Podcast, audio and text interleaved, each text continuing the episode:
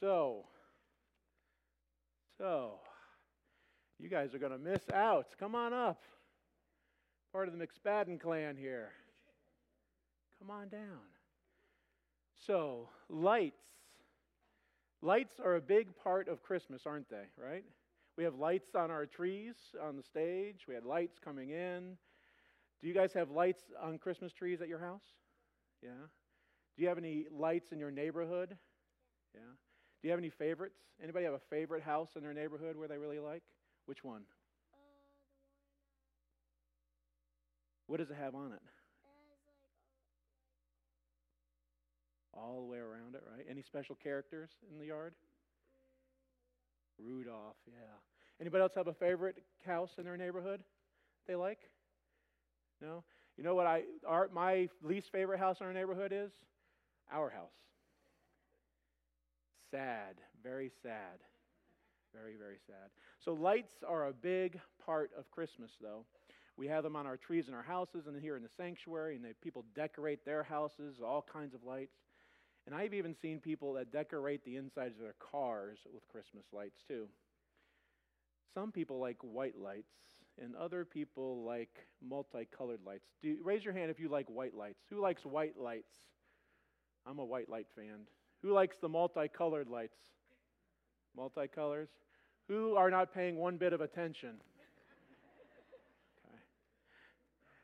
Our words from the Bible today talk about lights, and it's in the Old Testament, and it's in the book of Isaiah. Can you guys say Isaiah? Isaiah. It's like a boy's name. And Isaiah was a prophet, and he talked about the light. And here's what he said about the light The people walking in darkness have seen a great light. On those living in a pitch dark land, light has dawned. He said, A child is born to us, a son is given, and authority will be on his shoulders, and he will be named Wonderful Counselor, Mighty God, Eternal Father, Prince of Peace. There will be a vast authority and endless peace, and David's throne and for his kingdom, establishing and sustaining it with justice and righteousness, now and forever. And this is my favorite line. It says, The zeal of the Lord of heavenly forces will do this. That means God's power will make that happen. And it says that Isaiah says that the people have seen a great light. And by the way, that great light, you know who that is? That's Jesus. That great light is Jesus.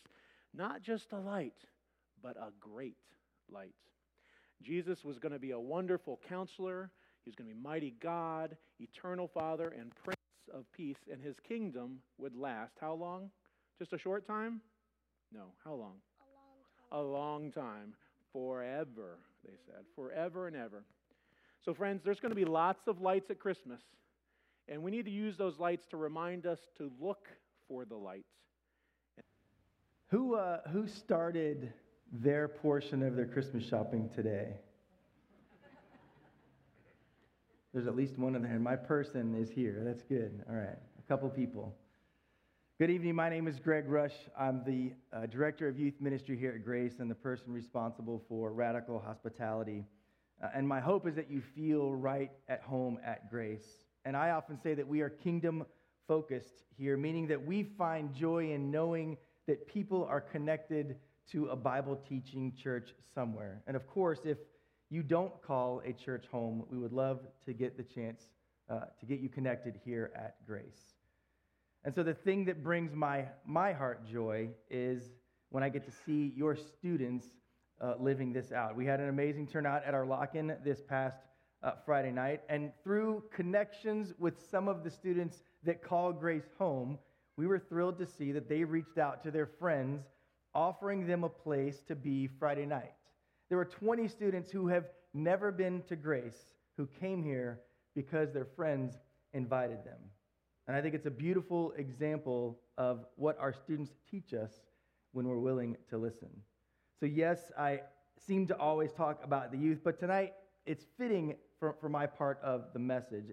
And so I hope that you will agree. Will you listen to these words from Luke chapter 2, verse 1 through 7? In those days, a decree went out from Emperor Augustus that all the world should be registered. This was the first registration and was taken over while Quirinius was governor of Syria. All went to their towns to be registered. Joseph also went from the town of Nazareth in Galilee to Judea to the city of David called Bethlehem, because he was descended from the house and family of David. He went to be registered with Mary, to whom he was engaged and who was expecting a child. While they were there, the time came for her to deliver her child, and she gave birth to her firstborn son, wrapped him in bands of cloth, and laid him in a manger, because there was no place for them in the inn. So, critics and scholars don't completely agree on the ages of Joseph and Mary, but the range falls somewhere between 13 and, and early 20s. So, while that sounds crazy to us in our culture today, back then it was very, very normal. Now, for you parents who have middle schoolers and high schoolers, can you imagine your students experiencing these things that Mary and Joseph experienced? And to me, it's very difficult to imagine. So instead of focusing on that part of the story, I want to share just a few minutes looking at this from a different angle. So, Mary and Joseph were a young, engaged couple, we know their relationship was faced with a major issue that almost caused it to end before it started because Mary was pregnant. But Joseph listened to the angel and he continued taking this step in his relationship with Mary. They packed up, they headed from, from, uh, to Bethlehem from Nazareth, which is about 100 miles. So, similar to us walking from here to Orlando. So, teenagers facing a major issue in their young relationship now have to travel 100 miles to fulfill a, degree, a decree from the emperor. And it got me thinking how, how often do we burden others, our kids included, with things that are important, but things that we fail to prepare them for? As I reflect back on my years with my own kids, I realize I have expectations of them that I haven't fully prepared them for. And, and maybe selfishly, it's because I've got a schedule that I feel like I need to keep, and, and the time available to prepare my kids gets allocated somewhere else. Or perhaps the way I perceive they're going to carry something out will be different than the way that I want it done. That's pretty much 100% true. As a parent, I should be the person helping to remove the roadblocks that get in the way of what my kids are trying to accomplish. And I just hope that I remove more than I place.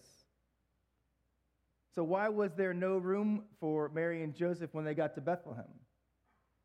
Is, is Joseph a, a poor planner? D- did he just leave late because the angel made him rethink his original plan of, of leaving Mary quietly? Maybe this 100 mile journey with his very young pregnant fiance took longer than expected.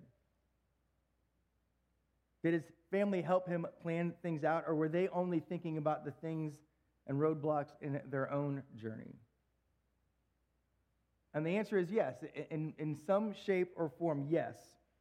They faced all these things with little to no help from those who could have been there for them. It was a scandalous thing in that culture or in any culture to continue with a marriage with someone having a child that was not your own. But these two teenagers, chosen by God to be part of the story we celebrate each year, had a better understanding of the bigger picture they knew that their son was the Savior of the world. They knew each circumstance was worth the suffering they would face along their journey. And all of this is because they were trying to make room for the light, the light of the world, who we call Jesus.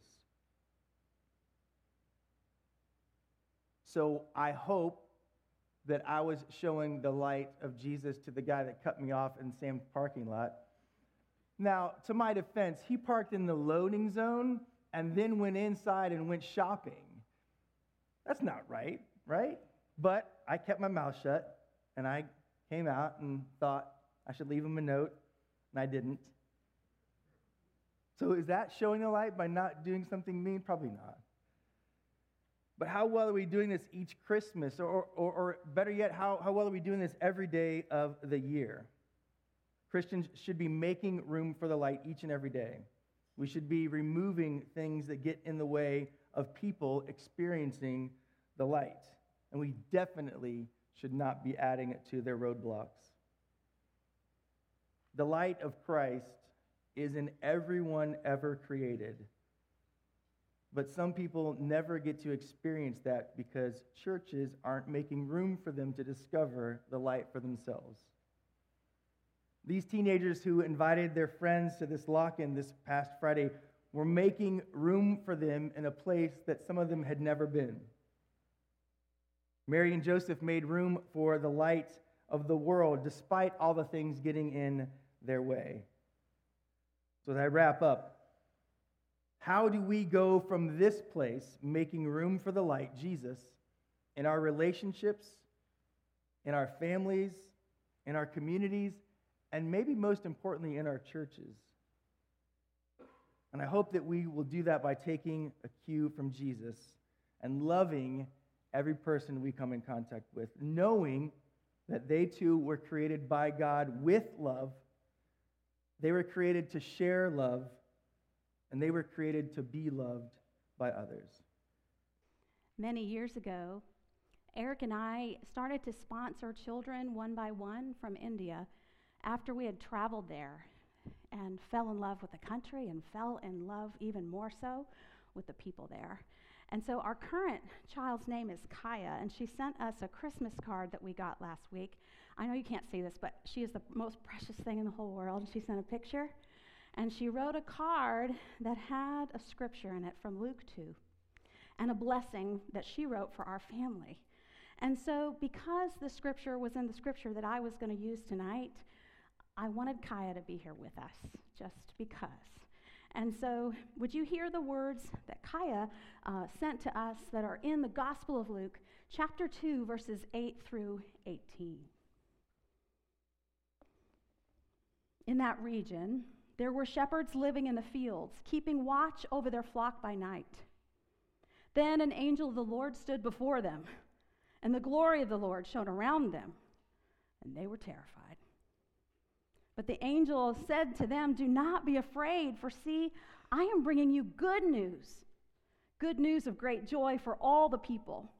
To you is born this day in the city, a, excuse me, in the city of David, a Savior who is the Messiah, the Lord. This will be a sign for you. You will find a child wrapped in bands of cloth and lying in a manger. And suddenly there was with the angel a multitude of the heavenly hosts praising God and saying, Glory to God in the highest heaven, and on earth peace among those whom he favors. When the angels had left them and gone into the heaven, the shepherds said to one another, Let's go now to Bethlehem to see this thing that has taken place, which the Lord has made known to us. So they went with haste and found Mary and Joseph and the child lying in a manger. When they saw this, they made known what had been told them about this child, and all who heard it were amazed at what the shepherd shepherds had told them.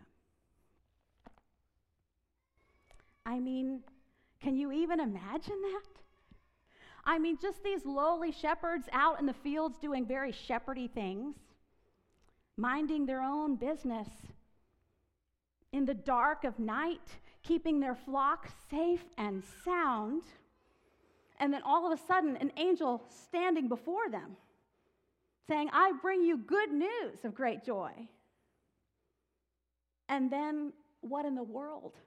But the whole skies open up with a whole host of angels who are singing songs in praises to God. And so they go they go and they see this baby, and they are changed. They are changed forever. And so, too, when we encounter the light, when we encounter Jesus, we too are changed. When we look for the light, when we make room for the light, we can live in that light. This light that guides us in the darkest of night. This light that warms us and comforts us This light that forms us and fills us,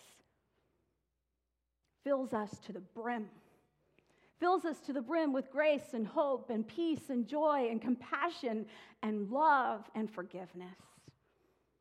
And this light that illuminates for us the very image of God that is in each and every one of us.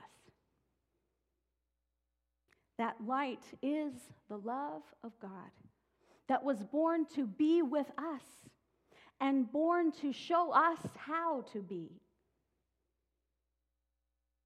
To be fully awakened. To be fully awakened to our own purpose and our own sacredness.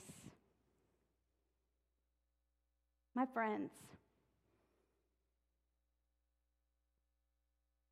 Do you know how much you matter to God?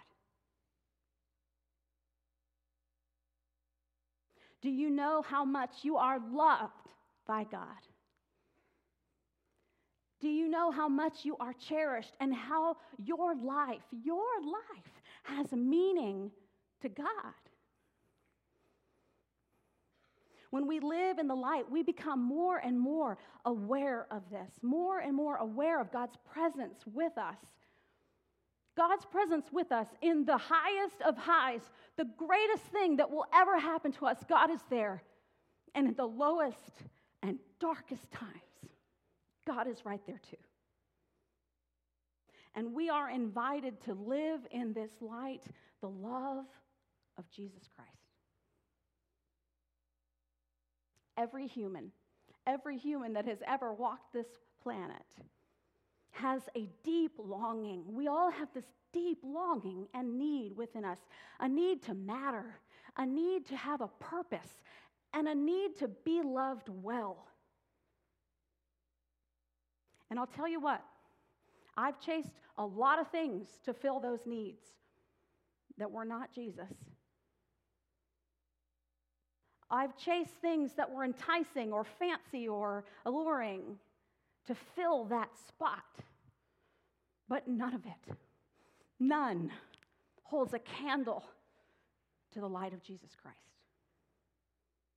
None. Because none of those other things that seek to hold our attention, none of them love us like God. None of, the, none of them pour out into us this radical, unconditional, generous love and grace. None of them have the capacity or the capability to do what living in this light, the light of Jesus Christ, can do in us. No other thing. In the last four weeks here in worship, we have been thinking about this phrase. Are we there yet? Has anybody ever taken a journey and somebody, maybe somebody little in the back seat says, Are we there yet? Maybe you've said it too. We've been on a journey together, eagerly waiting for Christmas to get here. But now that waiting and anticipation is over because now we are here. That beginning part of the journey to get here is finished. And now, the holy work of Christmas is here. We are all invited, like the shepherds to the manger, to experience the love of God. Where we are all invited to live in this light, that light that is Jesus Christ. Amen.